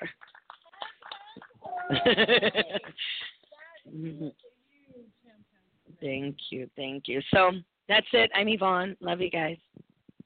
So give it up for Yvonne. We have some questions already that came in from Instagram. One was, because I'm sharing the picture of us right now, and one was, what's your Instagram? And I can answer that because it's 99 Mermaid Queen. Did you know that? I was going to say thanks for knowing that, because I was like, oh, my God, what is my Instagram? Yes, 99, like the number, Mermaid Queen. And then our dispensary is the 99 High Tide in Malibu, so that's 99 High Tide. And another question that came in, maybe we have one question for Richard, because he's about to vaporize. And he's all over the road. You might recognize Richard Marcello from the first televised Hemp for Victory show. How many hours of programming that we're trying to bring? I did my first show, Hemp for Victory, in June of '91, and my first guest was George Clayton Johnson. And I don't know if you're familiar with him, but George wrote Ocean's 11, Logan's Run, 8 Twilight Zones. And Jack and George and Larry Gore and McGee, we were a core group back in the early 80s. And Jack gave his name, his prestige, to the movement. I love Jack. You know, it's a shame he passed away about a year before 64 passed. So he gave so much of his time, his energy, his prestige to help the movement, and he never seen the fruits of his trade. But you know something, he's with us in spirit. I love George. And I had my first show, Hemp for Victory. I did 66 shows in 10 years. I played New York, Seattle, San Francisco, Tucson, and Points West. Working in this movement is my manifest destiny. I got involved in January 1980. The moment I got involved, it changed my whole life. So we got a message on the Twitter asking, dude, they recognize you from your racing show and from Hemp for Victory, but the question on Twitter at Jack Herer Hemp was, can you confirm or deny that it was you, Richard Marcello, who brought the pancakes at 5 a.m. during the Jack Herer's It's Not April Fool's That Hemp Can Save the Planet 24-hour tweet-a-thon? And you might not remember, although cannabis is not bad for your memory, but do you remember that? Because I was there, and hashtag I was there, I remember, and I can confirm. That doesn't ring a bell, the pancakes. I know you were doing an event, about a year ago over at a studio here in North Hollywood. 8 years ago, right after Jack Herer passed, was our first It's Not April Fool's That Hemp Can Save the Planet. And I can confirm, contrary to popular belief about how cheap activists can be, it's always the people with the least resources, give it up for yourselves, that give the most. And Richard Marcello and McGee, who is a woman in cannabis, a true cannabis pioneer. So shout out to the women in the movement. Shout out for yourself. She was one of the only hempsters that kept up with you guys. Let me say about McGee. In the early 80s, she was a consummate female hemp activist, totally dedicated and part of it. Look, I'm in the process of writing a book called Confessions of a Marijuana Activist. And I've been around since January 1980. I work very closely with Jack Herer, and I know how the bodies are. I know the secrets. And it's a confession book, Confession to Marijuana Activists. It's the history of this movement because I know the people who made it, witnessed it, or created it, even myself. And this tweet coming in right now from the Pop Brothers at Law is telling you lovingly to hashtag STFU. So that's a public service announcement from our attorneys who will be here on June 16th. I'll be back. They're advising you not to confess a thing, but you're going to write the book anyway because nobody tells Richard Marcello to remain silent. But the lawyers are tweeting in right now saying, don't incriminate yourself. Don't worry. I know when to talk and when to shut up. There's things I've learned about this movement that I will never talk about. You heard it here first, but we're going to try to get him to talk about it around 4:20 in the morning the next. Let me say goodbye and thank you very much. I love the movie. Racing Off. Awesome. Give it up for our special guest, Richard Marcello, Racing with Richard Marcello and Hemp for Victory, and you can find him more on Facebook. Oh, one more thing. Yeah, speaking of, after I retired my Hemp for Victory show, I'm a native from Southern California, and I created a TV show about cars called The Racing Show, and I did it for 140 episodes. And what I'm doing is promoting products into the racing. I'm going back to the Indy 500. It's Danica, the woman of Indy, Danica Patrick's last race. So on your way out, I'm going to ask you to please wave to our friends on Facebook Live and YouTube, and I'm going to ask Richard Marcello, would you sign the petition for me to run for governor of California? Richard? Will you endorse me for governor of California? Richard Marcello endorsing Melissa. She's the lady. She's doing it. So whether or not you write me in for governor June 5th at the primary, my primary concern is that we allocate wasted resources to actually feeding hungry children. So please write me in, but don't write me off. I will pledge as governor to legalize cannabis hemp, although no one's done it yet. And Dennis Peron says all use is medical use. And let's give it up, since when Richard Eastman wants to take the mic, you kind of have to give it up. So let's give it up for Richard Eastman, but give it back, okay? Hemp, welcome to this wonderful event that I've attended since she's been doing them the last 6 months. But I have a question for Miss De La Rosa. You have a dispensary in Malibu? Well, why aren't you one of the sponsors of the Smoking at the White House that I have to raise $5,000, and I'm not trying to get you to do like Bruce Perlowin and reach in your purse and pull out $500 and throw it on the ground to help me because I don't even have a plane ticket yet. But no, this isn't about me raising money here today. It's about finishing the mission that Dennis Peron asked me to do, and that mission is reschedule marijuana as a medicine. All use is medical. Recreational legalization was a trap to catch the gangsters and the crooks, and I hope you have good books, because if you're a gangster and a crook, doesn't discriminate if you're a man or a woman, because this plant was not made to be sold for $65 for 5 joints for 22 years since Dennis and I opened the first 2 dispensaries in America, and I'm the last man standing. And I did put a woman on the permit, Kim Quiggle, who worked with me for 5 years and helped Senator Obama become president, and he did help me and you to stay open, because I have been in the room with 2 presidents, one that inhaled and one that didn't, and I'm not in this movie, and I hope that someday when she gets enough footage, she'll slip in a couple of minutes and maybe I will be in the movie, because I knew Jack for 40 years too, and I met him at Venice Beach, and I've been in Los Angeles for 42 years, and I used to dress movie stars like Denzel Washington and Charlton Heston and Mickey Rooney and, you know, saving the Hollywood sign and running for office and stuff, trying to make Hollywood a city and dying from AIDS, but I'm not dying anymore. And ultimately, yeah, the rumor is I'm from a planet called Uranus, because most humans are, I don't want to use the word, there's children in the audience, but I'm not a Martian. Wear clean underwear. I get everybody in the end. And if we can't free the plant, we'll never be able to free the people and the planet. And those are my words. And this is my 10th year producing the Smoking at the White House, which John Pilka did for 35 years, and Dana Beal and Evie Hoffman and the Yippies started in 1970 or 1969. So 48 years ago is a long time for a marijuana event to be continuously going on. As a man on Social Security that has no money every month because my whole check goes to pay the rent, how do I do this for 10 years or 35 years like John Bogle did? Because we have courage and compassion, and we're fighting for a plant, like the woman said, Mother Ganja. And I like to tell straight men all the time, God is a woman. I never saw a man poop out a baby. Okay, listen. If we all can't get along, and the riots did happen on my birthday, and I knew Rodney King, and I knew Tom Bradley, and I knew Teddy Kennedy, too. And the rumors about me being a Kennedy, I can't say they're true or not, but my grandmother worked for John F. Kennedy in the 1950s. And in San Francisco, when she used to take me around to all the rich people, I was wondering what was going on, because just remember these words always. Ask not what your country can do for you, but what you can do for your country. And what Dennis Peron and I and Jack Herer and all the women and the hippies and the trippies and the yippies did for 55 years of my life, I fought for marijuana.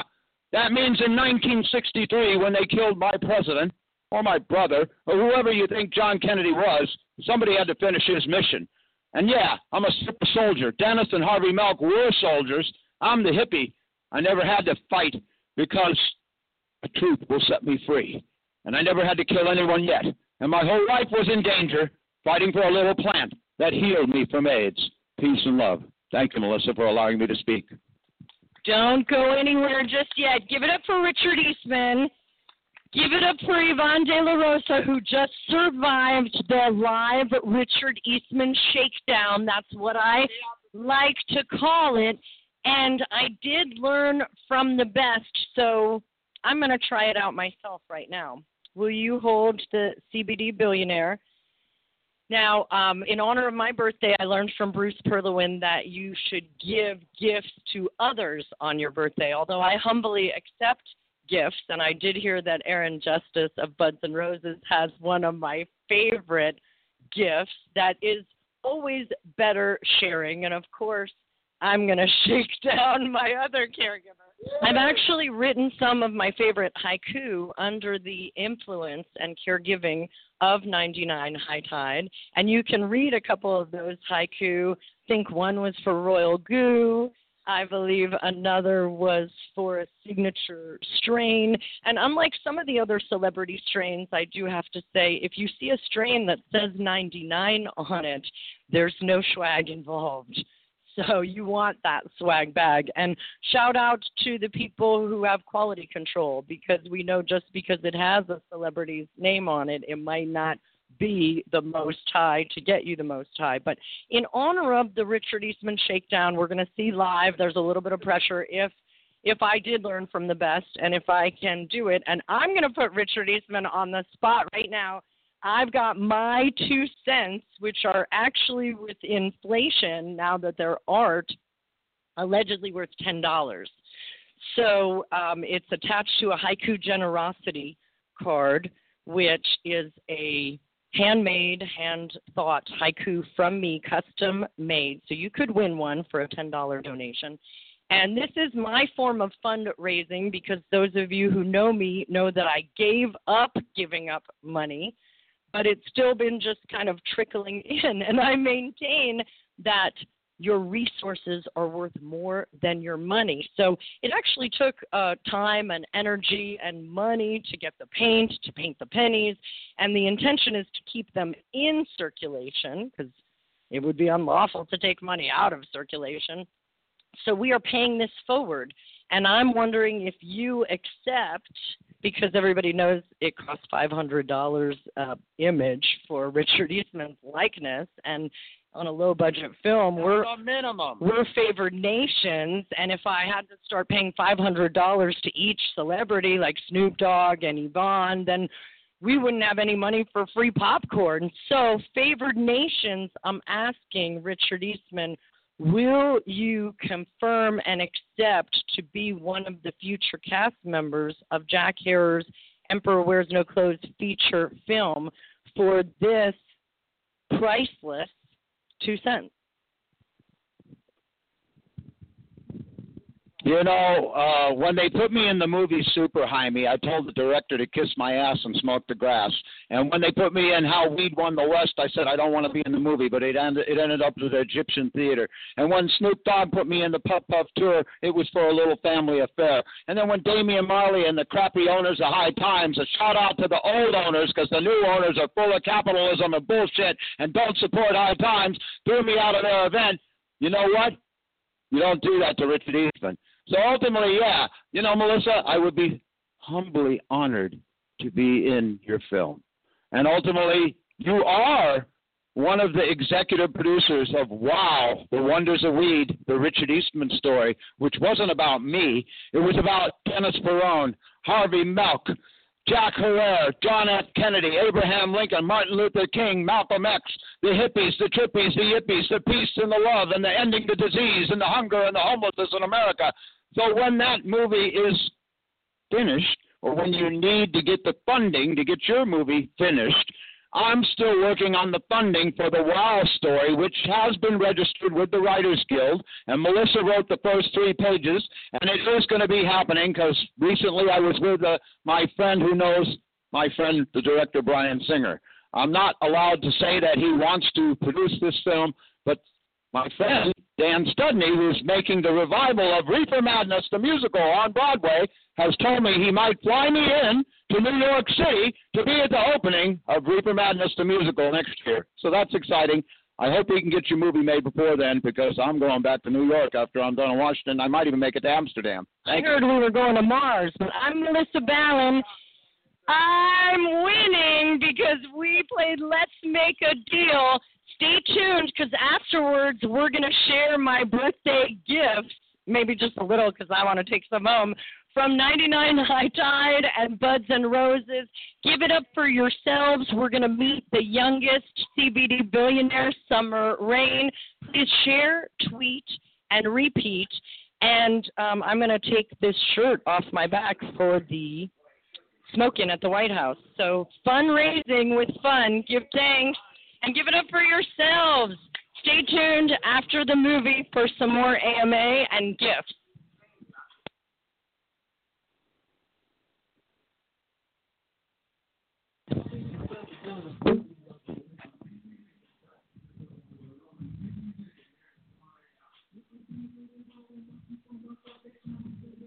It's capable of providing the overall majority of the world's favorite waste.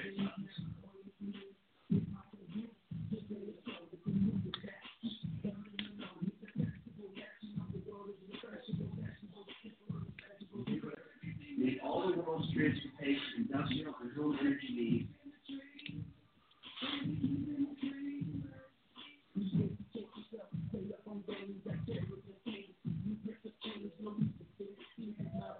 While simultaneously raising pollution, rebuilding, and cleaning the atmosphere all at the same time. Yeah. I'm just trying to get this out of you. And that substance is down.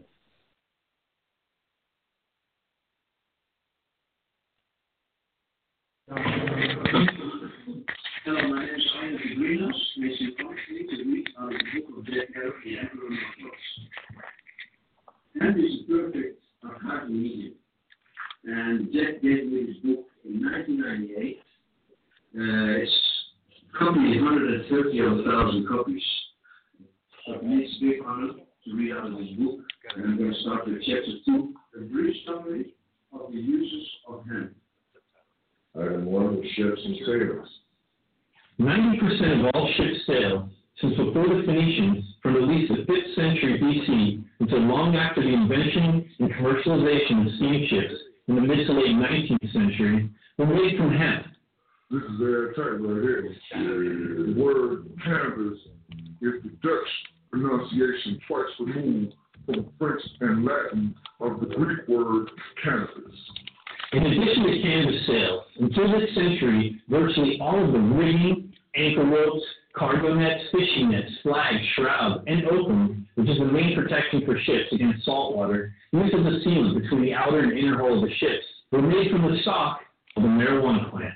Even the sailors' clothing, right down to the stitching and the seaman's rope soles, and sometimes canvas shoes, What scraps is from cannabis? Additionally, the ship's charts, maps, logs, and Bibles were made from paper containing hemp fiber from the time of Columbus, 15th century, until the early 1900s in the Western European and American world, and by the Chinese from the 1st century AD on. Hemp paper lasted 50 to 100 times longer than most preparations of papyrus and was 100 times easier and cheaper to make. George Washington and Thomas Jefferson grew cannabis on their plantations. Jefferson, while on board France, went to great expense and even considerable risk to himself and his secret agents to procure particularly good hemp seeds smuggled illegally into Turkey from China. The Chinese mandarins so valued their hemp seed that they made its exportation a capital offense. When hemp saved George Bush's life. One more example of the importance of hemp.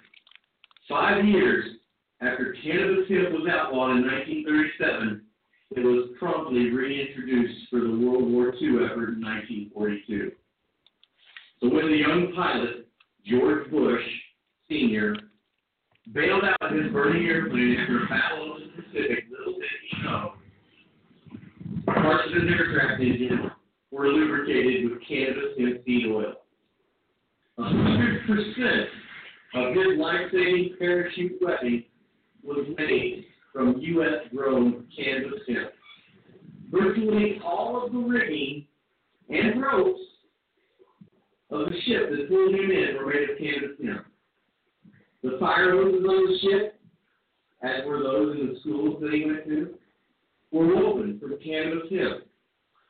And finally, as young George Bush stood safely on the deck, his shoes, durable stitching, was of cannabis hemp. As it is in all good leather and military shoes, to this very day. Yet Bush has spent a good deal of his career eradicating the cannabis plant and enforcing laws to make certain that no one will learn this information, possibly even himself. Textiles and fabrics. Until the 1820s in America, and until the 20th century in most of the rest of the world, 80% of all textiles and fabrics, and even our flag, Old Glory, were principally made from fibers of cannabis. For hundreds, in the thousands of years, until the 1830s, Ireland made the finest linens, and Italy made the world's finest cloth for clothing with hemp.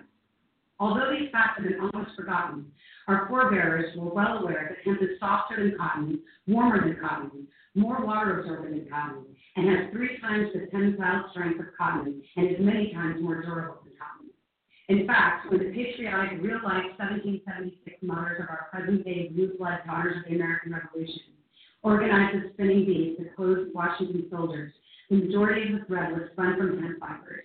Were it not for the historically forgotten and currently disparaged marijuana plant, the Continental Army would have frozen to death at Valley Forge, Pennsylvania. The Chinese character Ma was the earliest name for hemp. By the 10th century AD, Ma had become the generic term for fibers of all kinds, including jute and rainy. By then, the word for hemp had become kaima or daima, meaning great hemp. Hooray! Soil is the foundational building block of our lives. We must care for, nurture, and protect its ability to provide for us. Unfortunately, vast bands of farmable land lay lifeless because of industry's negligence to care for our resource. Our community now has the ability to powerfully breathe life and structure back into these once thick and dying soils in just 7 months. Fiber and wallpaper. The first draft of the Declaration of Independence, June 28, 1776, was written on Dutch hemp paper, as was the second draft, completed on July 2, 1776. Until 1883, from 75 to 90% of all paper in the world was made with cannabis hemp fiber, including that for books, Bibles, maps, paper money, stocks and bonds, newspapers, etc. The Gutenberg Bible in the 15th century and Bibles from the 16th and 17th century, Thomas Paine's pamphlet, The Rights of Man, The Common Sense, The Age of Reason, and the works of Fitzhugh Ludlow, Mark Twain, Victor Hugo, Alexander Dumas, Lewis Carroll's Alice in Wonderland, and just about everything else was printed on hemp paper. Benjamin Franklin started one of America's first paper mills with cannabis. This allowed America to have a free colonial press without having to beg or justify the need for paper and books from England. Rope, twine, and cordage. Virtually every city and town in the world has an industry making hemp rope. Russia, however, was the world's largest producer and best quality manufacturer, supplying 80% of the Western world's hemp from 1640 until 1940. Also, herb canvases. The paintings of Van Gogh, Gainsborough, and Rembrandt were primarily painted on hemp canvas, as were practically all canvas paintings. A strong lustrous fiber, hemp withstands heat, mildew, insects, and is not damaged by light. All paintings on hemp or flax canvas have stayed in fine conditions for centuries. Paints and varnishes. For thousands of years, virtually all good paints and varnishes were made with hemp seed oil and/or linseed oil. For instance, in 1935 alone, 160 million pounds of hemp seeds were used in America just for painting varnish. Cannabis hemp was legal tender in most of the Americas from 1631 until the early 1800s. Why? To encourage American farmers to grow more. You could pay your taxes with cannabis hemp throughout America for over 200 years. You could even be jailed in America for not growing cannabis during several periods of shortage. Lighting oils. Until about 1800, hemp seed oil was the most consumed lighting oil in America and the world. From then until the 1870s, it was the second most consumed lighting oil, exceeded only by whale oil. Biomass energy. Amongst the thousands of products made from hemp, one of the most extraordinary is the called plastic car. Moved in 1941, it contained cellular fibers derived from hemp, basil, and mescal. 90% of all fossil fuel used in the world today, like coal, oil, natural gas, and others, should long ago have been replaced with biomass such as corn stalks, cannabis, waste paper, and other products. Biomass can be converted into methane, methanol, or gasoline at a fraction of the current cost of oil, coal, nuclear energy, especially when environmental costs are factored in. As mandates used with acid rain, sulfur-based smoke, and observe the greenhouse effect on our planet right now. It's also used for medicine. For these 3,000 years prior to 1842, widely varying marijuana extracts, buds, leaves, roots, etc., were the most commonly used and widely accepted medicines in the world for the majority of mankind's illnesses. Queen Victoria used cannabis resin for her menstrual cramp and PMS. Her reign, 1837 through 1901, paralleled the enormous growth of the use of Indian cannabis medicine. In the 20th century, cannabis research has demonstrated therapeutic value and complete safety in treating many health problems, including asthma, glaucoma, nausea, tumors, epilepsy, infections, stress, migraines, anorexia, depression, rheumatism, arthritis, Alzheimer's disease, and herpes. Well, Jack, today we had a good day to ask your doctor about reefer. And Jack said, ask your doctor about reefer today? You are what? If you or someone you know suffers from a debilitating medical condition such as AIDS, anorexia, cancer, anxiety, chronic pain, diabetes, high blood pressure, insomnia, or other chronic medical conditions, please ask your doctor about reefer today. Paid for by citizens for the decriminalization of marijuana. So you guys join Jack and I and ask your doctor about reefer today. I don't want to count it in the world that saved the world. We do a whole lot to make your health a whole lot better. Yo, ask your doctor about reefer today so you can go ahead and get the pain away. Brought to you by the Citizens for Decriminalization of Marijuana. Act like you know it. The therapeutic uses of cannabis. There are more than 60 therapeutic compounds in cannabis that are healing agents in medical and herbal treatment. The primary one is THC. On November 5th, 1996, 66% of California citizens voted for the California Compassionate Act, the Medical Marijuana Initiative, ending all legal states' efforts to keep marijuana from being used as a medicine by California citizens. For the overwhelming majority of people, cannabis has demonstrated literally hundreds of therapeutic uses. Among them, asthma, More than 15 million Americans are affected by asthma. Smoking cannabis, the oral drug as the AMA called it, would be beneficial for 80% of them. Today, of the 16 million American asthma sufferers, only Californians, with a doctor's recommendation, can legally grow and use cannabis medicine, even though it is generally the most effective treatment for asthma. Cannabis is beneficial for 60% of all epileptics. It is the best treatment for many types of epilepsy and victims post-seizure mental trauma. Cannabis extract is more effective than Dilantin, a common anti-epileptic with severe side effects. Hooray! With 400,000 packets of greenhouse seeds sold this year, an estimated 3 million plants were grown, therefore playing a significant role in helping to reduce the levels of greenhouse gases in our atmosphere. Greenhouse customers offset carbon emissions by planting feminized seeds. Greenhouse Seeds is a leader in the cannabis industry and is committed to creating awareness about the importance of cannabis for our environment. Food oils and protein. Hemp seed was regularly used in porridge, soups, and gruel by virtually all the people of the world up until this century. Monks were required to eat hemp seed dishes 3 times a day, to weave their clothes from it, and to print their Bibles on paper-based fiber. Hemp seed can be pressed for its highly nutritious vegetable oil, which contains the highest amount of essential fatty acids in the plant kingdom. These essential oils are responsible for our immune responses and clear the arteries of cholesterol and plaque. The byproduct of pressing the oil from the seed is the highest quality protein seed cake. It can be sprouted, malted, or ground and baked into cakes, breads, and casseroles. Marijuana seed protein is one of mankind's finest, most complete, and available to the body, vegetable proteins. Hemp seed was, until the 1937 Prohibition Law, the world's #1 bird seed for both wild and domestic birds.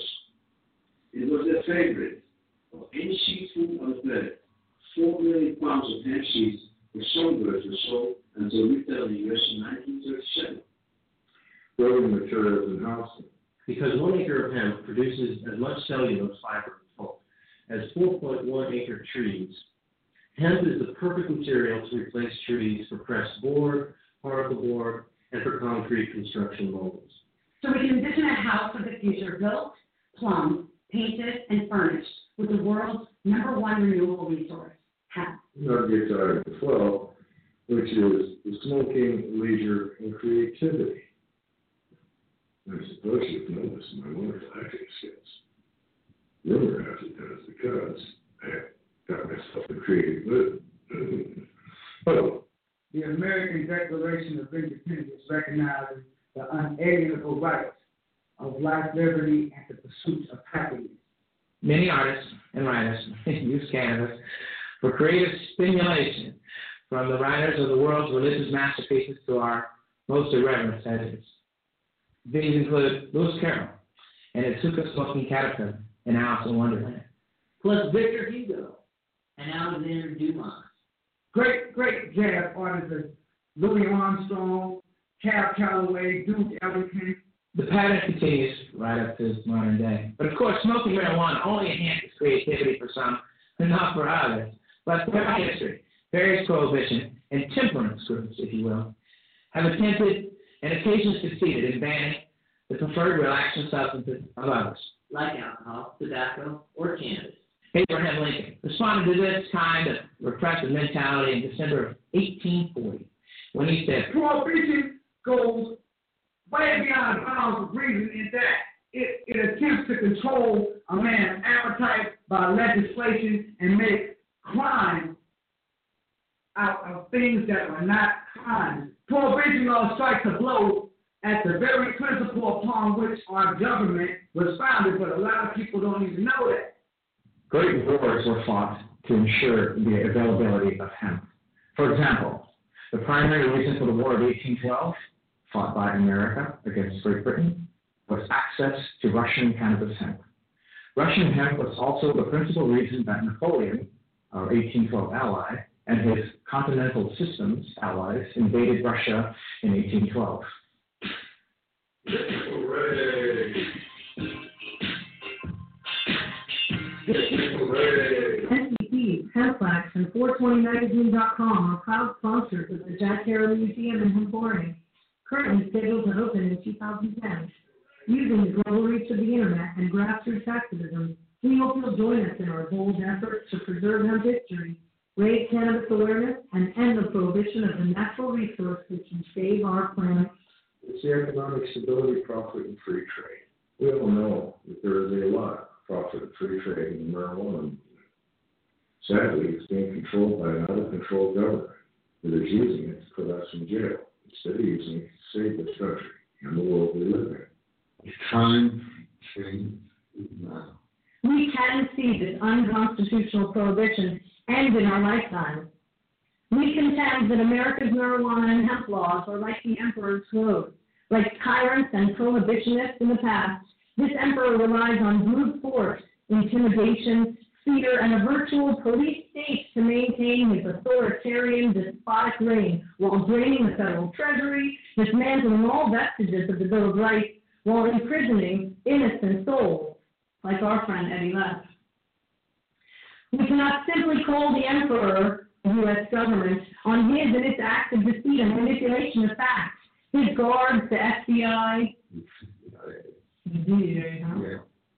are far too powerful. His fear of shameful discovery is so great he ceaselessly uses his power, through funding much of the United Nations and the world's anti-drug crusades, to buy allegiance through bribery and intimidation. Sounds like the Bush administration. Oh, General Barry McCaffrey, and now John Walters, acting as parts of the Emperor's advisors, have all upheld the fallacy of the pure fabric that only the purists may see, woven for them originally by Anslinger, DuPont, Hearst, and all their malevolent bureaucrats. Now it is co-maintained by energy, pharmaceutical, alcohol, beer companies, drug rehab professionals, drug testers, police, prison guards, and prison builders, all with enormous financial interests and police states that are motives. Those American citizens who dare speak out against this tyranny are often slandered as druggies or dopers, and maybe druggies with the loss of their jobs, income, famines, and poverty. We therefore agree with the little boy from Hofstra and Anderson down, who, while watching the parade pass, shouted out with courageous innocence, "The Emperor wears no clothes." Look to your own eyes, what are you going to do about it? Write to your elected officials and to the news media to help create a more conscious political leadership and favorable news coverage on marijuana and hemp. Give credit for good votes and coverage, and complain about that. Register or run for office and always vote. The cannabis hemp, indeed the plant, we denigrate with the slang name marijuana, will become known to future generations as it was known in past generations for millennia as the number one annually renewable, fully sustainable, non-pesticide requiring, most abundant source of paper, fiber, fuel, and food, and medicine on the face of the earth, with more overall uses than any other known plant. In other words, cannabis hemp is the greatest plant on earth. Hemp will save the world, and most people don't say anything about it. So much that we're trying to do. I'm going to take my day,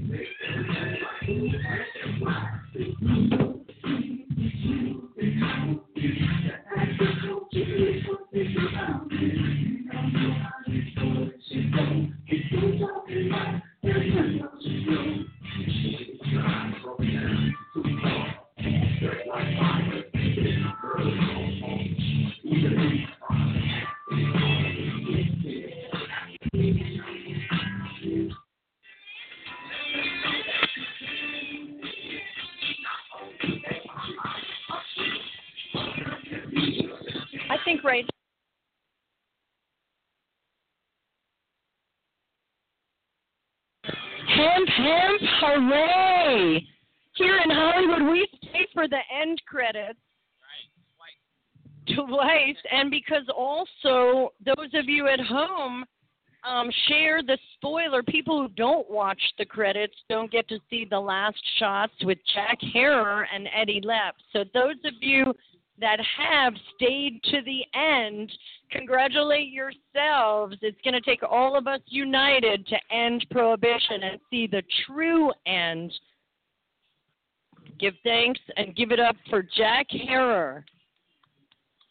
Hemp, hemp, hooray.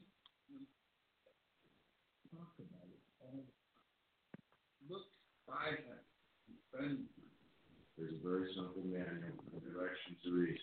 The Emperor Wears No Clothes. Yeah. Hemp, hemp. Hooray. Hey. Let's bring Yvonne De La Rosa back up here. Yeah. We've got Aaron Justice of Buds and Roses. Let them know how they can follow you on social media and what they win. Buds and Roses. Look it up on social media, and there we are. And being a part of the Buds and Roses community, I can tell you, is a winning experience. And I feel like a winner right now. But I'm going to feel even more like a winner because they don't have smell-o-vision on Smoke News Radio. But after the movie Outside, we may or may not exercise our sovereign right to educate and medicate in the streets, taking it to the streets. And if we were to do that, what would we be smoking, I wonder? Well, to be a winner, we'll smoke a winner and a veganic platinum cookie.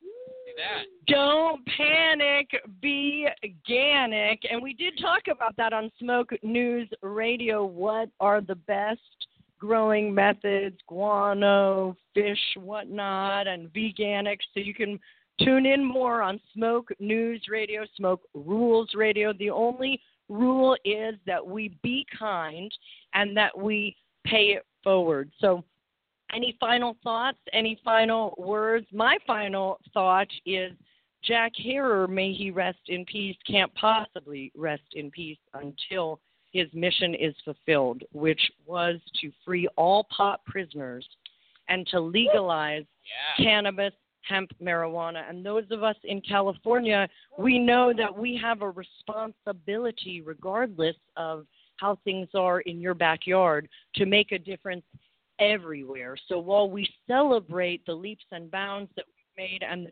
true pioneers and the risks that they take as activists, as caregivers, and to speak out with the truth, we know that there's a risk. We honor you. We honor ourselves.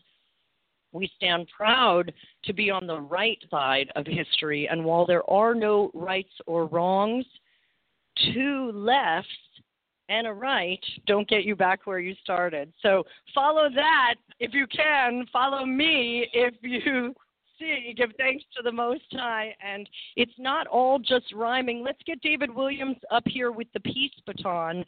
I'm so proud to have met him at the national gathering. We stay occupied by any creative, nonviolent means necessary. And contrary to popular belief, because I recognize that my language can be violent, it's still in the honor of free speech and free expression.